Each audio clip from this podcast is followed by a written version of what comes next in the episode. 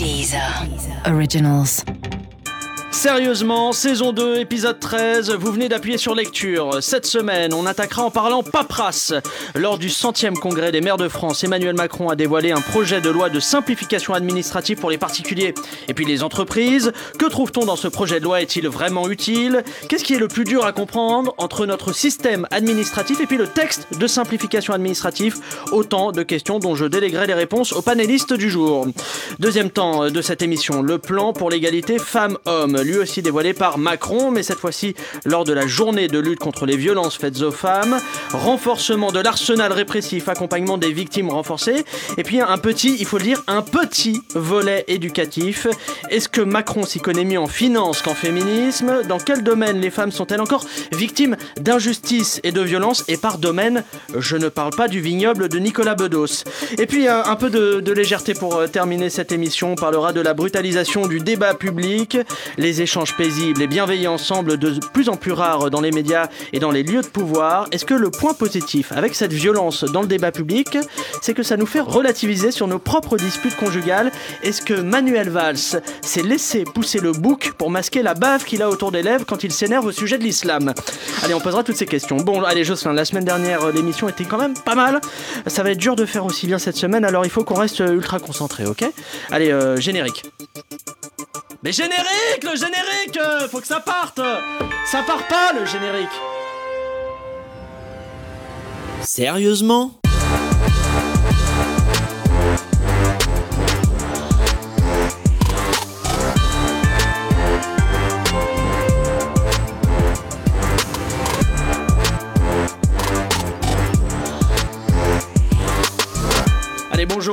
Bienvenue dans Sérieusement, le podcast d'actu avec des blagues dedans, made in Deezer.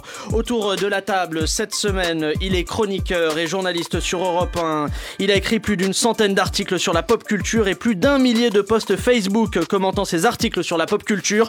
Mathieu Alterman est avec nous ce soir. Salut Mathieu, ça va? Je me suis complètement reconnu, c'est dingue. Ouais, je savais que c'était moi. Allez, puis euh, en face de, vous, ou de toi, allez, on va se tutoyer. Euh, c'est un politologue, un intellectuel et le sosie de votre prof de techno qui vous a forcé à faire un porte-clés lumineux en sixième. Euh, Thomas Guédolé est avec nous ce soir. Pareil, je me suis reconnu tout de suite. Et là, on n'est pas sur CNews, on n'est pas sur Europe 1. Euh, et puis, il est, il est humoriste, animateur, producteur. Euh, il est le plus fidèle invité de Sérieusement depuis que tous les médias ont cessé de faire la promotion de son spectacle.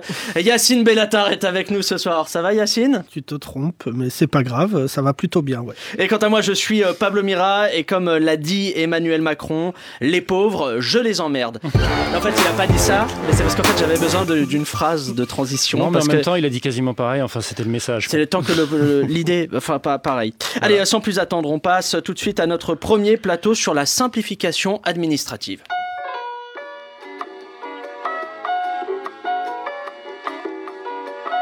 C'est la, c'est l'attente. Vous êtes bien au service lancement des podcasts de 10 heures.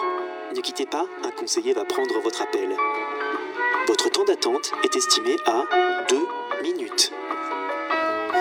bon, on a un petit peu le temps, si ça vous dérange pas, on va. On attend. C'est drôle. Ouais. Pourquoi pas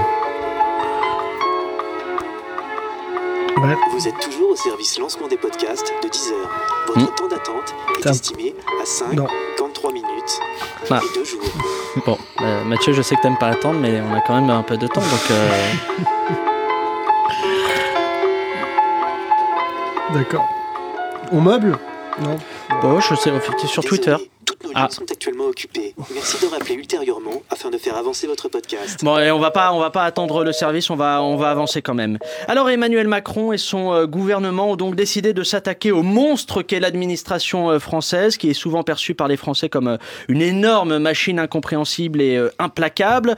Le, le, projet de loi de Macron est porté entre autres par Gérald Darmanin, le, le, ministre des Comptes. Alors le cœur de ce projet, c'est aussi ce droit à l'erreur qui apparemment inverse la responsabilité en cas de mauvaise mauvaise déclaration des contribuables au fisc. Euh, on part donc du principe que chaque citoyen fait preuve de bonne foi lors de sa déclaration.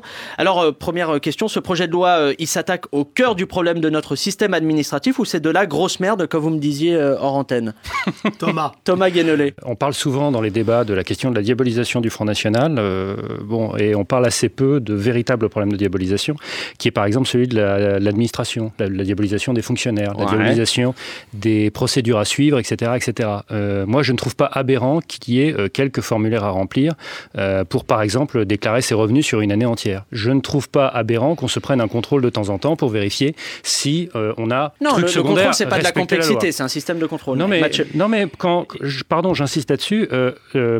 Quand on creuse sur qu'est-ce qu'on entend concrètement sur ouais c'est trop compliqué etc etc c'est parce que euh, il y a un refus de se faire contrôler et il y a le fait de passer Non. plus de Non, 5 non, minutes c'est avant pas vrai. si, si, C'est totalement faux parce que si c'était vrai, tous les gens qui se font contrôler seraient coupables, Non, selon je- votre raisonnement. Ce qui Non, n'est pas le cas. Non, ce n'est Bah pas si. ce que j'ai dit. Non, non, Non, je veux bien, je veux bien que vous ayez une opposition par rapport à mon raisonnement et dans ce cas-là on en débat, mais ne m'inventez pas des propos que je n'ai pas Bah, tenus. vous dites qu'on dit que c'est compliqué pour éviter d'être contrôlé. Ce n'est pas ce que j'ai dit. Alors répétez ce que vous avez dit. Non, ce que j'ai dit. Oh, l'inspecteur L'inspecteur Tu étais où il y a deux heures? Ouais, remarque, vu que le ton est inquisitorial, j'ai pas besoin de répondre. C'est à vous de prouver ce que vous racontez. Non mais c'est moi, pas à moi de me justifier. alors moi je pense qu'il y a- euh, C'est l'administration. cool là ce soir.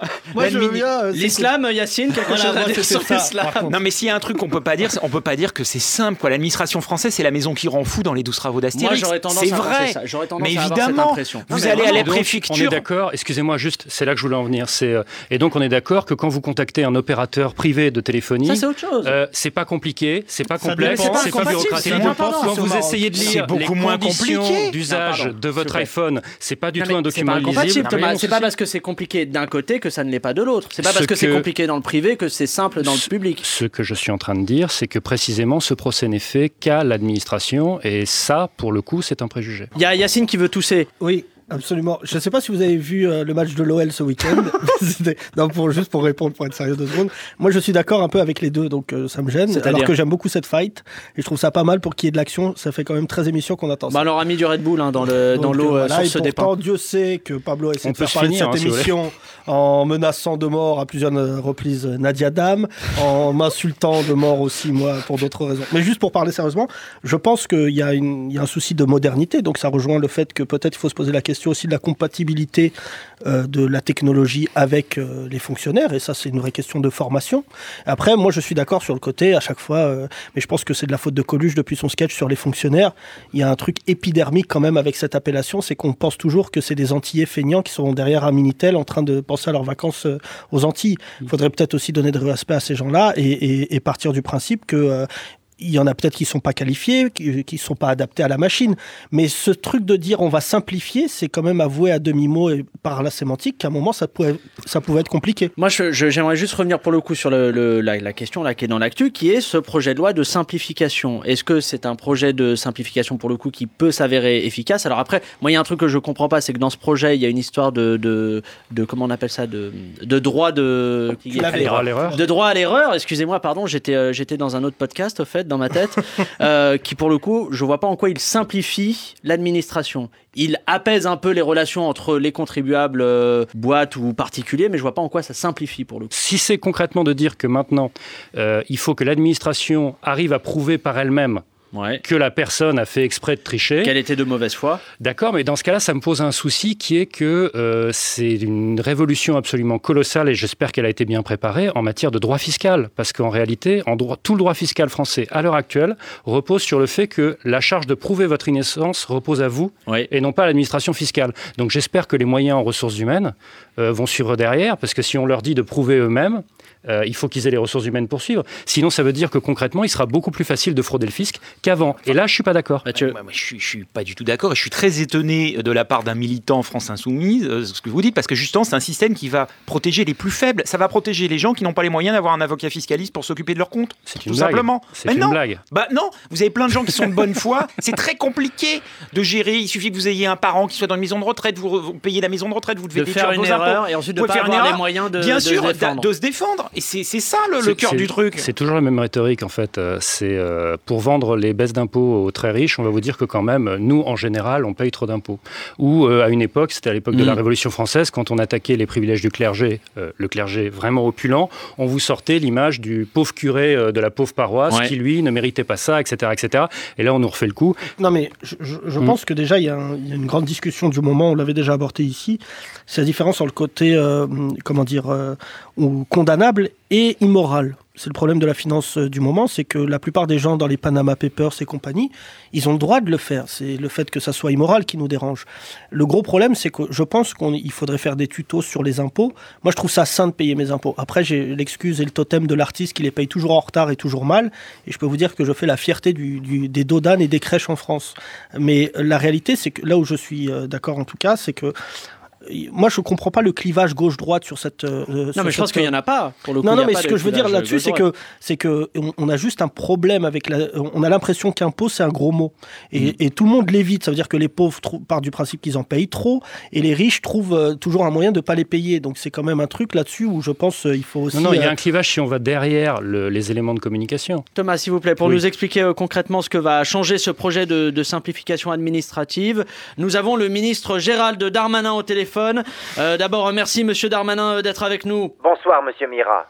Alors, euh, Monsieur le, le ministre, est-ce que vous pouvez nous expliquer ce que la simplification administrative va changer au jour le jour pour les Français? Parce qu'on n'a pas répondu à la question là. Laquelle?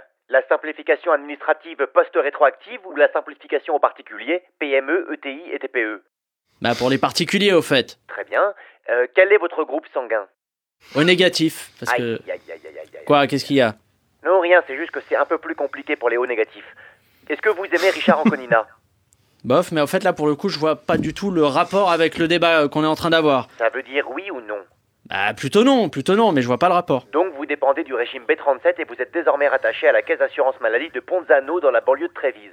Voilà, monsieur Mira, j'espère que ça répond à vos questions. Bah là, excusez-moi, mais pas du tout. Bon, s'il vous plaît, moi j'aimerais juste que vous répondiez euh, à ma question. Prenons un exemple concret. Euh, J'ai fait une erreur sur ma déclaration fiscale, tiens, par exemple. Quel régime Auto-entrepreneur, TPE, TTP, TPATP, PATPT, TTTTTT Non, le régime euh, normal, le régime normal, quoi, celui euh, auquel on est tous. le, le régime normal normalifié ou le régime normal normalifiable Parce que c'est très différent. Mais non, mais le régime de base, le régime de base. D'accord, donc le régime DDE CAPTU.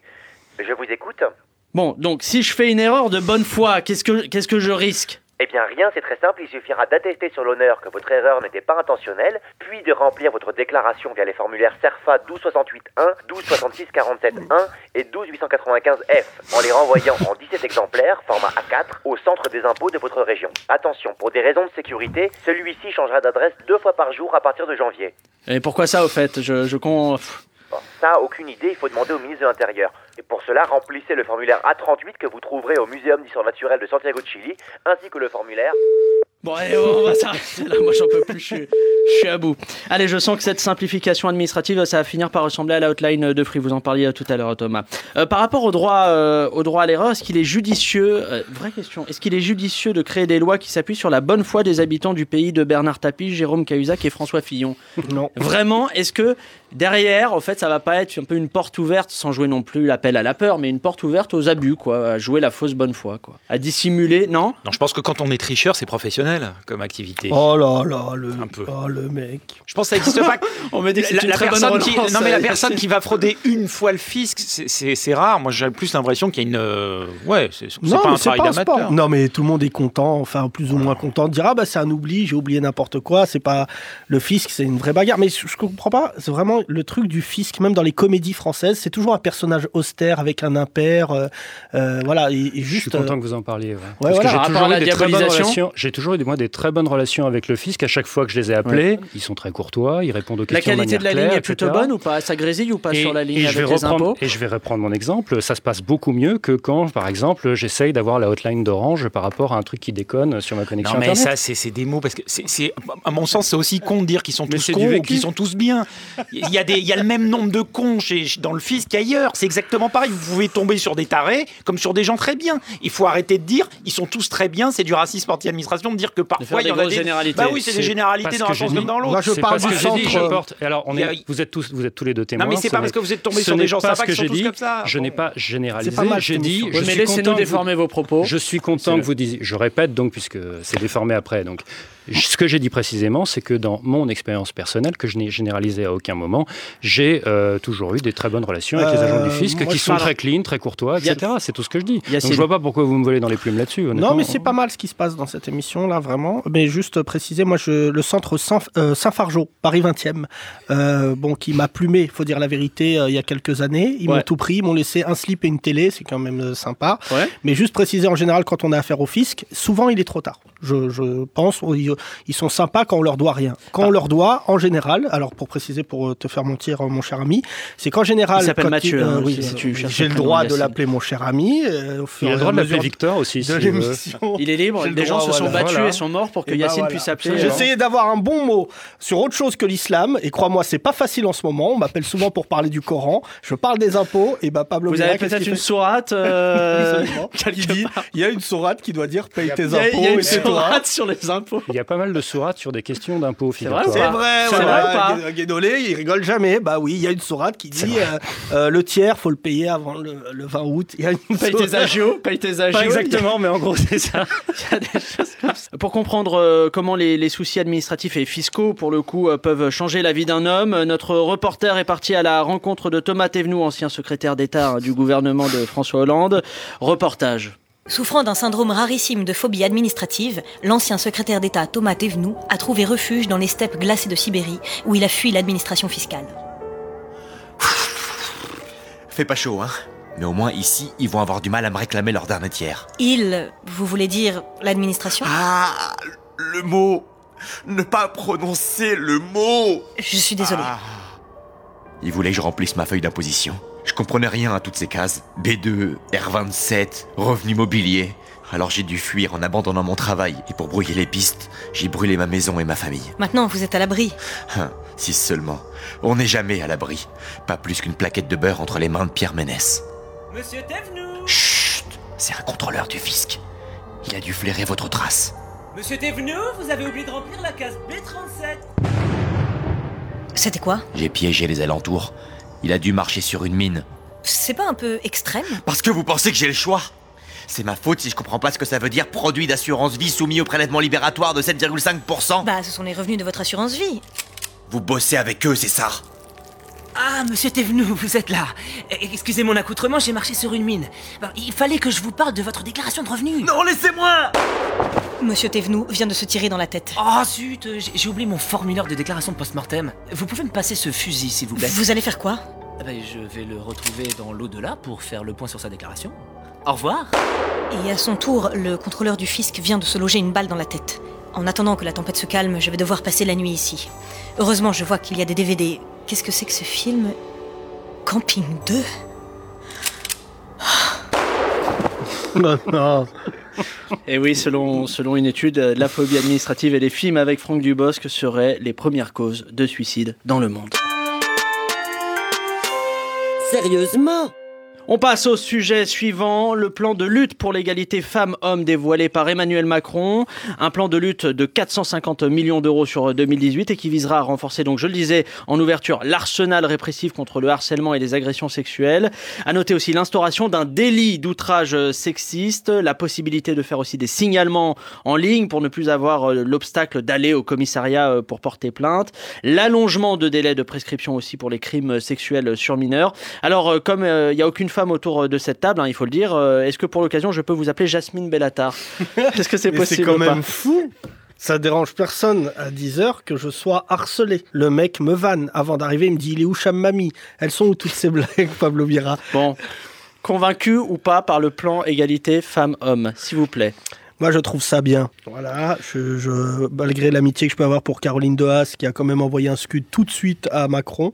Caroline Dehaas, qui est quand même Caroline une des féministes- qui... qui est l'une des, des- on peut le dire, des plus grandes, euh, plus grandes, en tout cas des plus connues euh, féministes en France et qui mène un combat euh, ô combien légitime. Euh, non, mais je crois que c'est, on est dans la fin des conséquences de Balance ton port. Oh non, pas sûr. Moi, je pense que bah, après, ce sera une lame de fond qui va. Enfin, on sait pas quand est-ce que ça va s'arrêter. Non, mais après, ça fait tomber des gens de premier plan. Moi, ce qui me dérangeait, je l'ai déjà dit dans un ancien podcast, ce qui me dérange avec Balance ton port, c'est que c'est devenu extrêmement showbiz. Moi, ce qui me dérange dans Balance ton port, c'est Madame Tout le Monde qui en souffre tous les jours. Pardon, j'aimerais juste vraiment qu'on revienne sur ce plan égalité, sur est-ce que là aussi ça va être efficace ou pas? Est-ce que c'est mieux? Bah, Ah, c'est mieux, que rien. Oui, Ouais, c'est mieux que rien. Il y avait rien, il y a un truc, moi je trouve ça bien, évidemment, on est sur la bonne voie, il y avait rien. Thomas, il est, il est triste. euh, Bah, il est de- con Non, parce qu'il aime pas Macron, en fait, Non, tout. je- je- je C'est- souris. c'est- en bout d'un moment, c'est très simple. C'est agaçant d'être renvoyé, je vous le dis hein, de manière claire. Au pour fait que de ça porter s'arrête. un pull roulé. c'est agaçant d'être renvoyé toutes les deux secondes à son, anti- à son étiquette. Moi, je le fais pas par rapport à vos propres partis pris et j'aimerais que ça s'arrête. Bah, je suis dans aucun Euh, parti. J'apprécierais, j'apprécierais, non, mais ça peut s'entendre. Et donc, j'apprécierais simplement que euh, vous répondiez aux arguments. Ce serait pas mal. Donc, euh, sur les arguments à ce sujet, Ouais, moi, ce qui vrai, me va pas- que, est-ce que, ouais, dites-moi. sur les arguments là-dessus, euh, moi je dirais, si euh, ce que Caroline Dehaas euh, et d'autres militantes féministes ont, ont souligné est avéré, dans ce cas-là, c'est de la poudre aux yeux. C'est-à-dire, est-ce qu'il y a ou pas du fric supplémentaire pour la lutte contre le harcèlement sexuel? Oui ou non?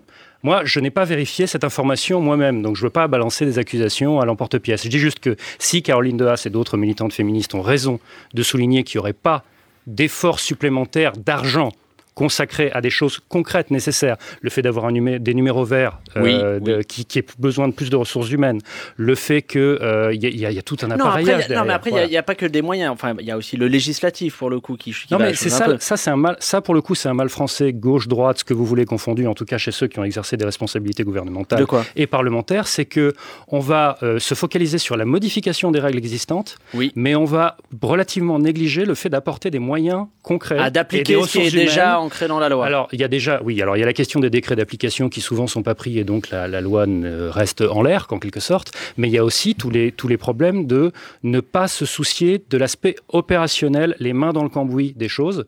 Et donc, c'est effectivement, le les même problème qu'on avait etc. sur, le, sur la simplification administrative. Mais c'est C'est ça qui je est- disais tout à l'heure. c'est Et donc, est- c'est pour ça, que, pardon, de reparler d'argent. C'est juste que C'est le nerf de la s'il n'y a guerre. pas d'augmentation des moyens, ressources humaines, ressources matérielles pour lutter contre le harcèlement sexuel, euh, moi, je suis pas du tout contre le fait qu'il y ait des réformes strictement législatives ou de, oui, sans doute.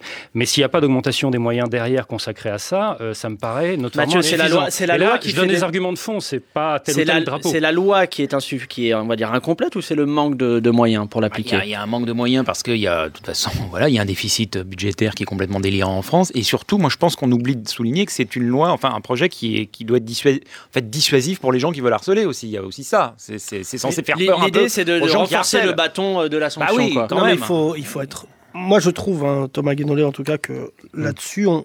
je trouve qu'on est dans une immédiateté qui peut être préjudiciable. C'est-à-dire que dès qu'un président, un homme politique propose quelque chose, la vraie question, c'est qu'aujourd'hui, en plus, surtout avec une société de commentaires, et je pense que Caroline s'est peut-être trompée dans son immédiateté, c'est qu'on condamne déjà quelque chose qui n'existait pas. Parce qu'il y avait un impensé concernant cela. C'est comme on a vécu autant de temps Ouais. euh, en disant que les femmes, euh, bah, c'était euh, des bouts de viande.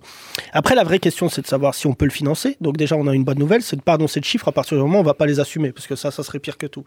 Mais après, ce que je trouve très violent, c'est qu'on est déjà dans la séquence des embrouilles entre Marlène Schiappa, Caroline Dehaas, Macron, et qu'on en oublie en fait le fond, c'est de savoir vraiment, et là je suis d'accord euh, avec ce qui a été dit, c'est-à-dire qu'aujourd'hui il y a des femmes qui se disent ah le président m'a parlé directement, c'est ça qui est intéressant. Je suis pas sûr qu'Hollande l'ait fait d'ailleurs, je suis quasiment sûr qu'il ne l'ait pas fait. Mais la vraie question c'est qu'on a un président qui a 39 ans, bon qui fait du bien, pas du bien, c'est la vraie question, mais en tout cas qui en parle. Et ça je trouve que pour toutes les femmes qui en ce moment se posaient la question de l'issue, encore une fois, même si j'ai pas pu aller au bout, de balance ton port, il y a quand même un président qui statue là-dessus. C'est quelque chose d'intéressant. Pardon, excusez-moi, j'étais en, en train de me poser euh, vraiment la question. Il y a la question du comment, mais moi, je, cette allocution, elle me pose aussi la question du constat sur quelles sont le- les, racines du problème. Et parce que dans son allocution, Macron a annoncé vouloir lutter, entre autres, contre le porno trop facilement accessible. Non, mais c'est vrai, Oui, c'est vrai, c'est vrai. drôle. Non, mais très concrètement, il a passé genre 15-20 minutes dessus, quoi. Euh, le porno qui est trop facilement accessible aux enfants et qui est accusé, pour le coup, de véhiculer une représentation de la femme qui est soumise et humiliée. Alors, est-ce que c'est vraiment sur ce point-là qu'il faut se concentrer maintenant Et moi, je dis pas ça parce que j'ai 18 onglets de porno euh, X-Hamster ouverts sur le sur l'ordi. Et sur le constat.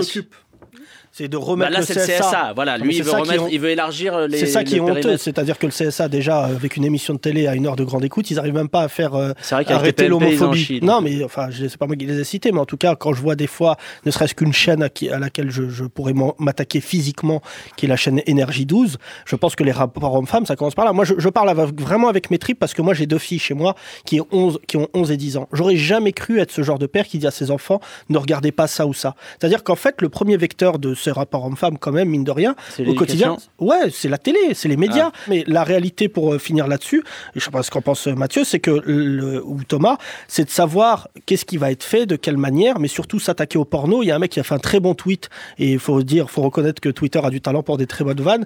Il dit donc le porno était responsable des rapports hommes-femmes euh, dès le Moyen Âge.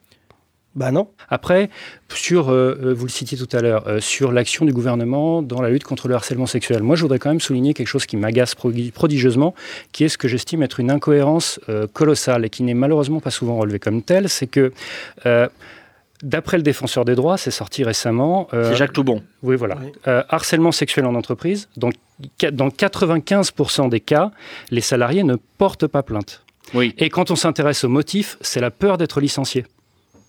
Toujours selon le Oui, défenseur des droits. Or, je vous rappelle que les ordonnances Macron vont faciliter les licenciements. Au motif que ça permettra de faciliter Oula, les embauches, là, je un vois autre pas le débat. lien. Pour l'instant, je vois pas le lien. Ah, pourtant, il est évident. Si le motif qui fait que les femmes ne portent pas plainte quand elles sont harcelées sexuellement en entreprise, c'est la peur du licenciement, et que vous facilitez les licenciements, vous allez faciliter le harcèlement sexuel. C'est un Ah non, là, problème de logique. non, alors là, non, parce que justement, Bien vous allez surtout pas prendre le risque de, de virer la personne que vous allez harceler sexuellement. Vous êtes sûr d'avoir un procès que vous allez perdre après. Justement, ils vont surtout pas. Je viens de pardon, C'est- Ça a l'air logique en apparence, mais moi, je, euh, ça sent le. Mais bien sûr que si. Ça sent la veux Ça sent euh, le. Ne prenez mais- pas cette expression contre vous, je trouve ça capillotracté, euh, Thomas. euh, Oui, parce puisque- que alors, il- je suis chauve pour ceux qui n'ont pas la vidéo. Et une Mais très juste- belle imitation de Steve je, Jobs je trouve, aujourd'hui. voilà, Thomas. mais juste, mais juste préciser que, euh, que non, non, je trouve ça Vous voyez vraiment. pas le truc, non, vous voyez non, pas le lien. Non, Non, non, mais je, si je vous pense voyez pas le lien, ça m'étonne. Je vois, le, double raisonnement, mais moi, ça, ressemble à un genre de, en vrai, de raisonnement un peu fallacieux. On peut pas Bah dire que ce sera la conséquence. Bah non, la c'est cause, c'est une hypothèse, la mais non, c'est totalement, c'est totalement logique. La cause de la, du fait de ne pas porter plainte va se produire plus facilement. Non mais C'est- Thomas, c'est- là où c'est illogique, pardon, là où c'est illogique, c'est qu'aujourd'hui on ouvre une séquence qui, pour moi, selon moi, et je la ressens comme telle, Mhm. est en faveur des femmes.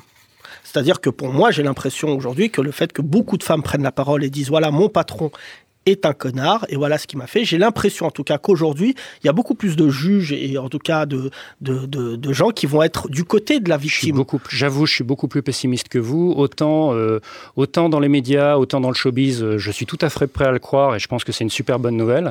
Euh, autant dans telle ou telle grande surface euh, ou dans tel ou tel Ouais. milieu où euh, le fait de se faire foutre dehors à coup de pied au cul est quelque chose de beaucoup plus pratiqué. Encore que, non, mais à encore, mon avis, non, encore, encore que la parole est en train de se libérer dans d'autres secteurs. Là, c'est le milieu hospitalier euh, depuis, euh, depuis quelques jours. Donc, c'est pas que mais les médias.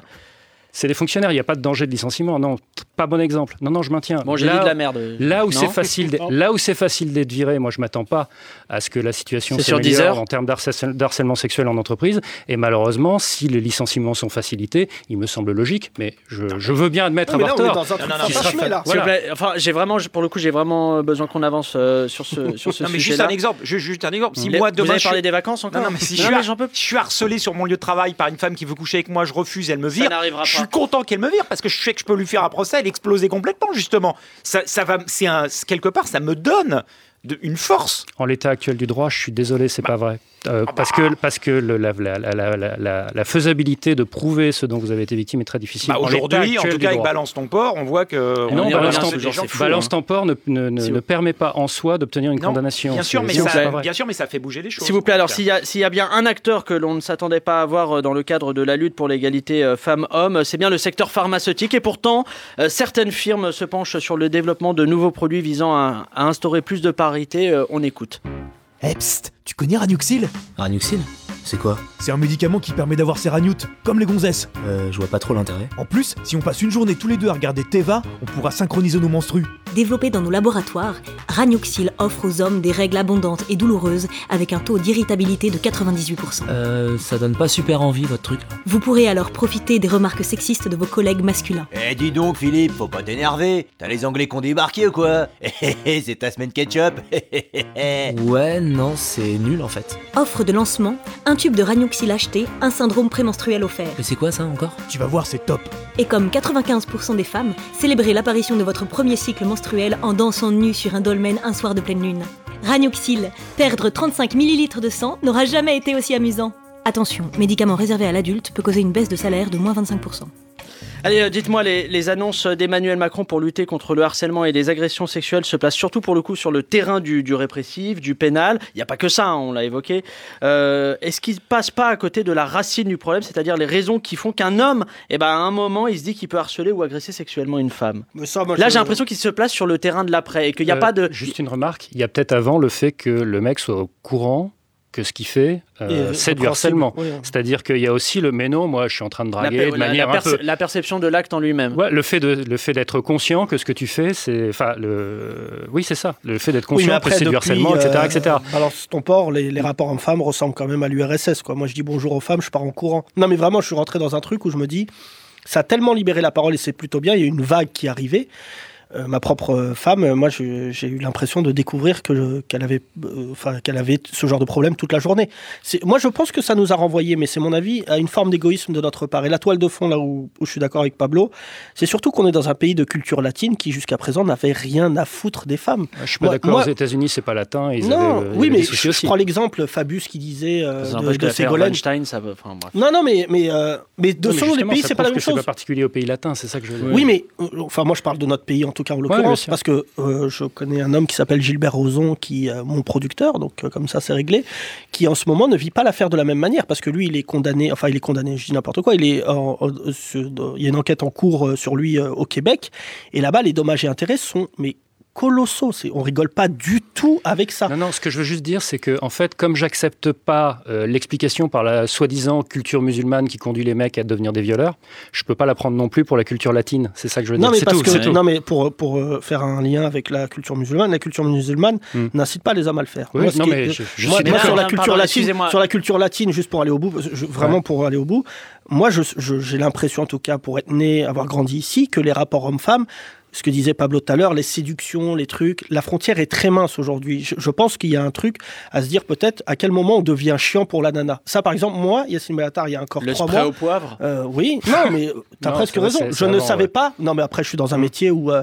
la frontière est plus que mince euh, dans le métier artistique. Mais je veux dire, dans, au quotidien, je n'arrive pas à savoir. moi, pour moi, c'est plus la fin d'une génération ce qui se passe avec les femmes là, parce qu'il y a des, tous les hommes ont quand même ce rapport. Il y a beaucoup de gens d'un certain âge où c'était normal de dire à une nana, bah dis donc, vous êtes bien bonne aujourd'hui. Pourquoi il me regarde Non, non, parce me que non, mais qu'il te trouve bien bonne, c'est Euh, c'est t'as mis- son T'as droit. mis un petit chandail, Ouais, c'est pas mal. ouais, voilà. C'est Donc, ça, euh, ouais. donc, pour moi, ça, ça interroge aussi une génération. Moi, j'ai jamais parlé comme ça à une femme, et si- s'il y en a une, bah, elle peut témoigner sur Facebook. Eh bien, elle est en régie euh, et on va la faire rentrer dès ce soir. Christophe. Alors, en, en réaction à, à cette vague euh, féministe qui touche euh, la France depuis quelques années, un milliardaire a consacré une partie de sa fortune à la création de Macholand, un parc d'attractions pour machos qui a ouvert ses portes lundi. Sérieusement, et 10 heures y était. Pour seulement 59 euros, les machos du monde entier peuvent venir s'amuser à Macholand, un parc dédié à la supériorité masculine. Et si comme moi, vous êtes accompagné d'une femme au foyer, on vous offre deux billets coupe-fil. Allez, suivez-moi. La journée commence avec le stand de tir où l'on doit faire exploser des poitrines de femmes.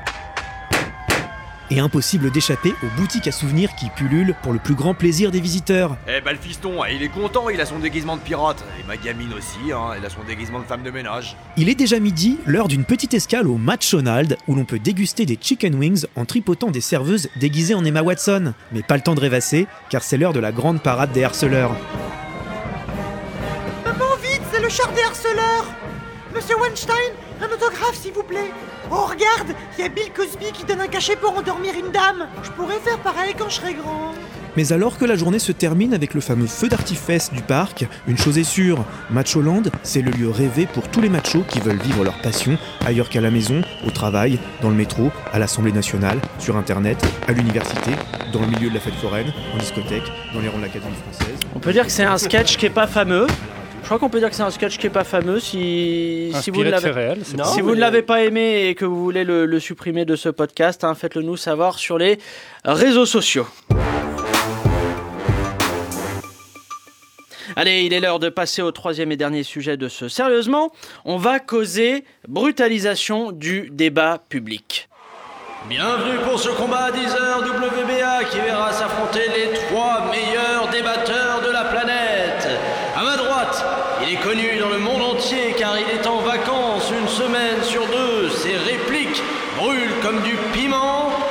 Mathieu Holdel Paso Alterman.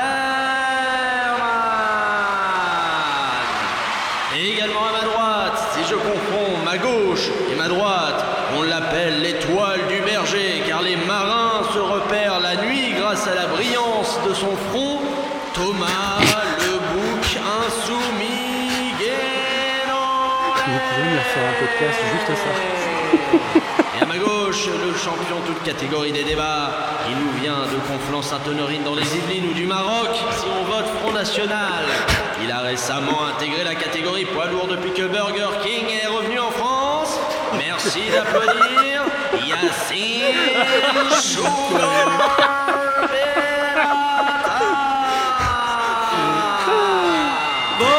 Bon, très bon.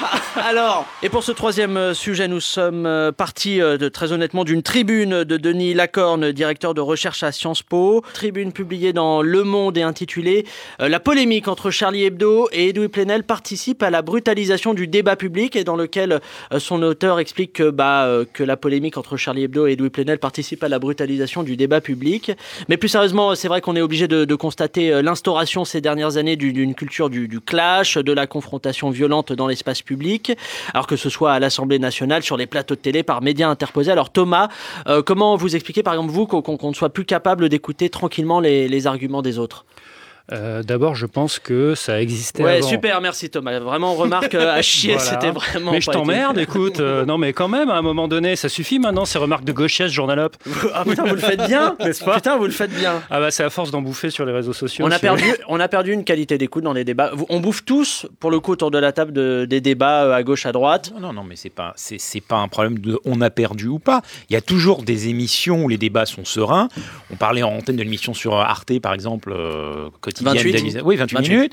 Euh, voilà, euh, le problème, c'est que le- il y a toujours eu effectivement des débats qui débordaient, sauf qu'ils sont plus aujourd'hui de la qualité de droit de réponse, quoi. Vous voyez, c'est pas, c'est ça le problème. Il y a moins d'idées. En fait, on bah, a gardé, on a quand gardé les insultes qu'il et y on a perdu. c'est bien, mais oui, quand on a gardé que les insultes. Et puis, je pense qu'il y a surtout des émissions de divertissement qui, qui mélangent les genres et forcément. Là, ça... là, vous pensez à quoi?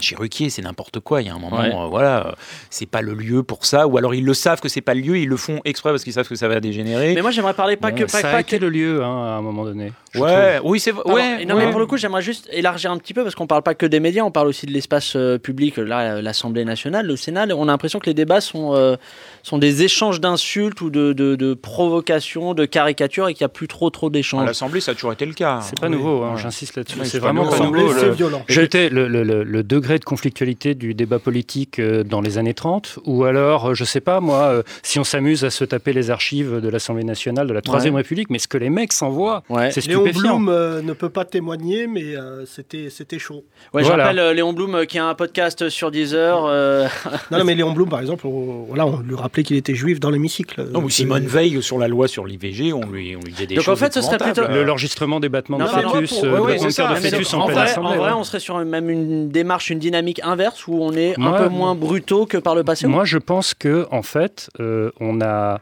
si on raisonne sur le long terme par rapport au 19e siècle, par Oui. rapport au début du 20e, etc., par rapport à l'avant Seconde Guerre mondiale, ou évidemment pendant la Seconde Guerre mondiale, euh, on a, euh, on a en fait progressé en termes de, de- de- de- de courtoisie du débat. Ah ouais. Oui, oui. Encore une fois, il faut lire les archives. C'est épouvantable ce qu'on peut lire dans la presse de l'époque. C'est vraiment dégueulasse.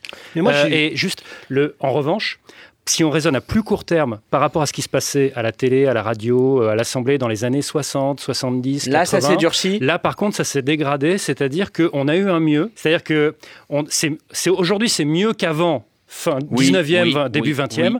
mais c'est quand même moins bien que 60, 70, 80 parce que les gens avaient des argumentations qui, quand je regarde les trucs d'archives ou quand je, ou quand je les lis, euh, c'était quand même plus travaillé, que les, ou que les éditorialistes manifestement bossaient davantage leur Liliane contenu, fait les etc. valises. Voilà. faut pas oublier que ces 20 dernières années, on a été quand même pris entre Sarkozy, Valls, qui étaient déjà des mecs très tendus. Mhm. Du coup, ça a tendu la presse. Et ensuite, il y a ce nouveau métier que moi, je ne peux pas supporter, qui sont les polémistes. Ça, c'est un métier quand même qui porte un nom. Mhm.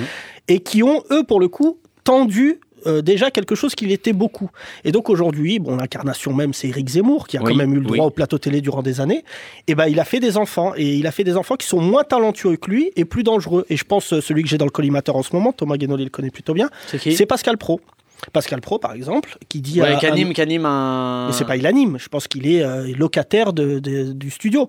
Quand il dit à un homme noir en 2017, taisez-vous sur le racisme, il sort de son rôle.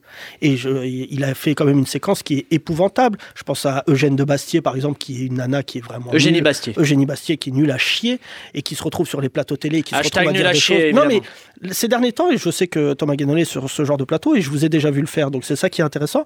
Il y a de plus en plus de gens, sur ce que vient de dire Mathieu, qui apaisent, qui disent, excusez-moi, ce que, vous- ce que vous êtes en train de dire, vous avez la confirmation. Et c'est- il y a un espèce de pouvoir qui est maintenant pris par les chercheurs, qui est très intéressant, je trouve, en télé. Pour apaiser le débat bah, Qui est de dire, si, tu, si c'est pas vrai, ne le dis pas.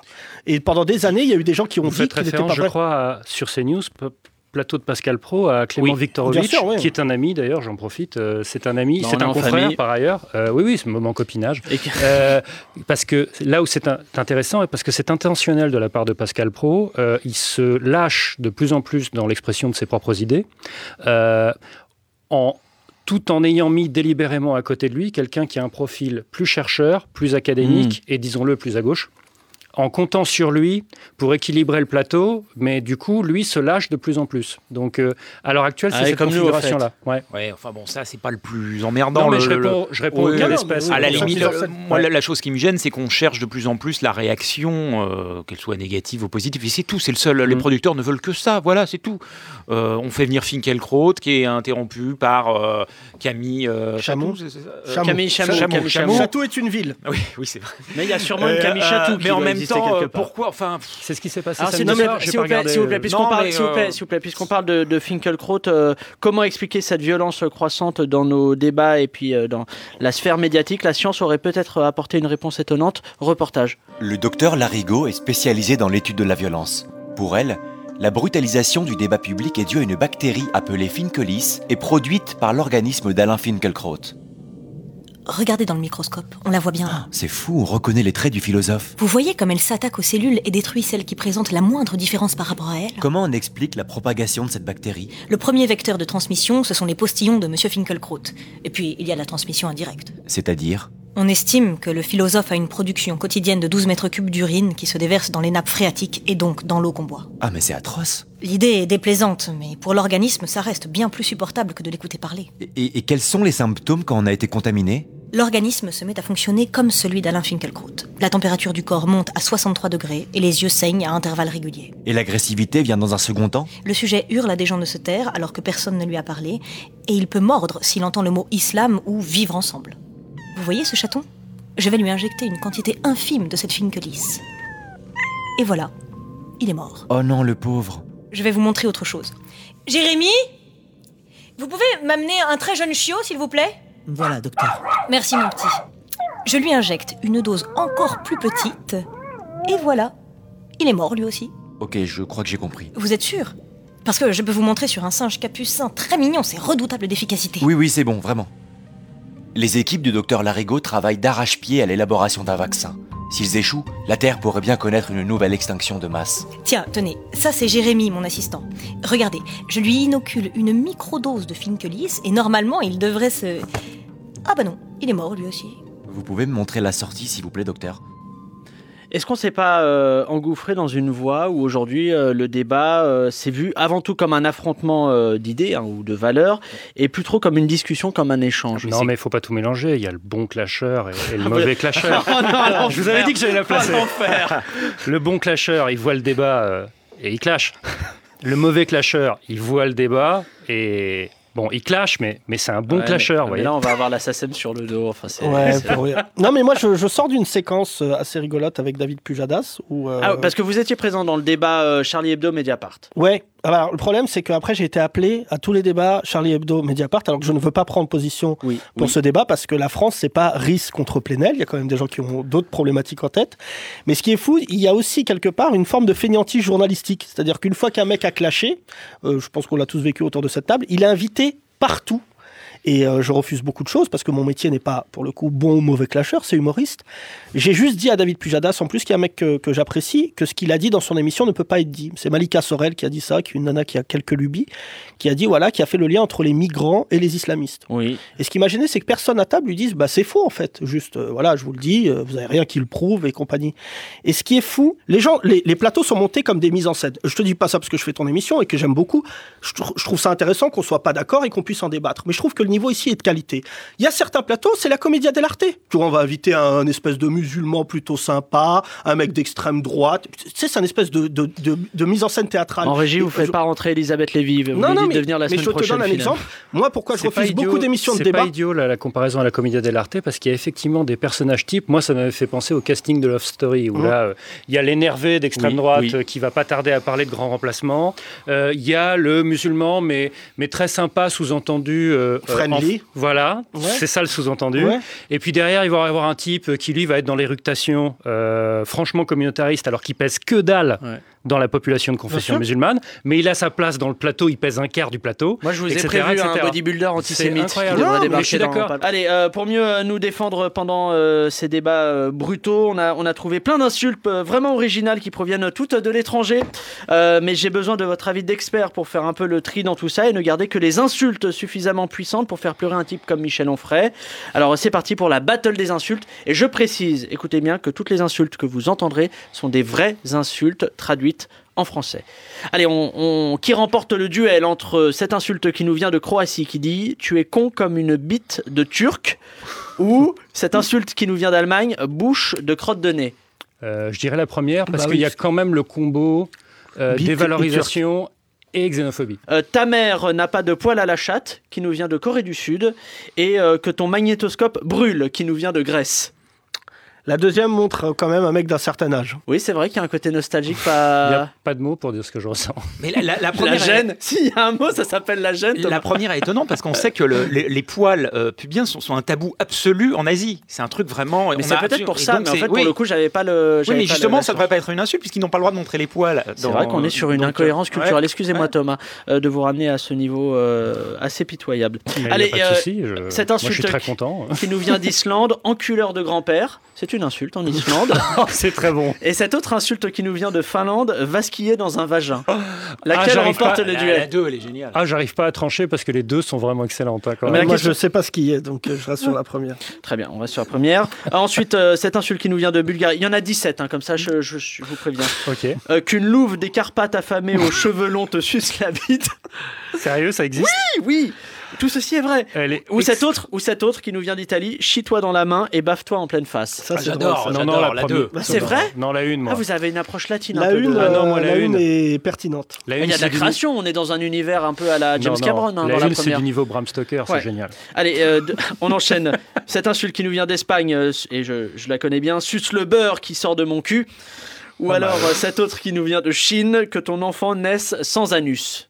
On reste dans la même thématique, la même zone, la même approche de l'anatomie. Laquelle, Yacine, s'il vous plaît? Je suis content que vous Dis ayez la fait. première en espagnol, dis-le en espagnol. Euh, chupa el borro En euh, que de mi culo. En même temps, la première peut être euh, entendue comme une invite et non pas comme une insulte. Ouais, Donc je trouve mal. que c'est La deuxième, pas- elle est top. hein. La deuxième, vrai? elle est Non, imagée. attendez. Attention, dernière. toi, tu vas recevoir S'il des vous plaît. La Roumanie. Cette insulte qui nous vient de Roumanie. Fourre ta main dans mon cul et branle-toi avec ma merde. Ou cette autre qui nous vient d'Arménie. On embrasse l'Arménie. Je vais te faire un sarma avec la peau de ta bite. Sérieusement? Je crois que la première est un scénario de Jackie et Michel. Allez, sérieusement, le podcast d'actu avec euh, des blagues de danse, c'est fini sur une belle note de poésie, on est obligé de dire. Euh, Mathieu, Yacine, Thomas, merci euh, à vous d'avoir participé à cette émission et puis empêché euh, qu'il y ait un peu de parité autour de cette table. Allez, un peu de, promo aussi, je vous invite aussi à écouter le, podcast Nostalgie 2050 sur Deezer présenté par euh, Thomas VDB. Euh, c'est un ami et en plus, en vrai, c'est bien. En vrai, c'est bien, écoutez-le. Et en attendant, je vous donne rendez-vous mercredi prochain pour un, nouvel épisode de Sérieusement et surtout, n'oubliez pas, ne vous prenez pas trop au sérieux. Allez, bisous. Au revoir.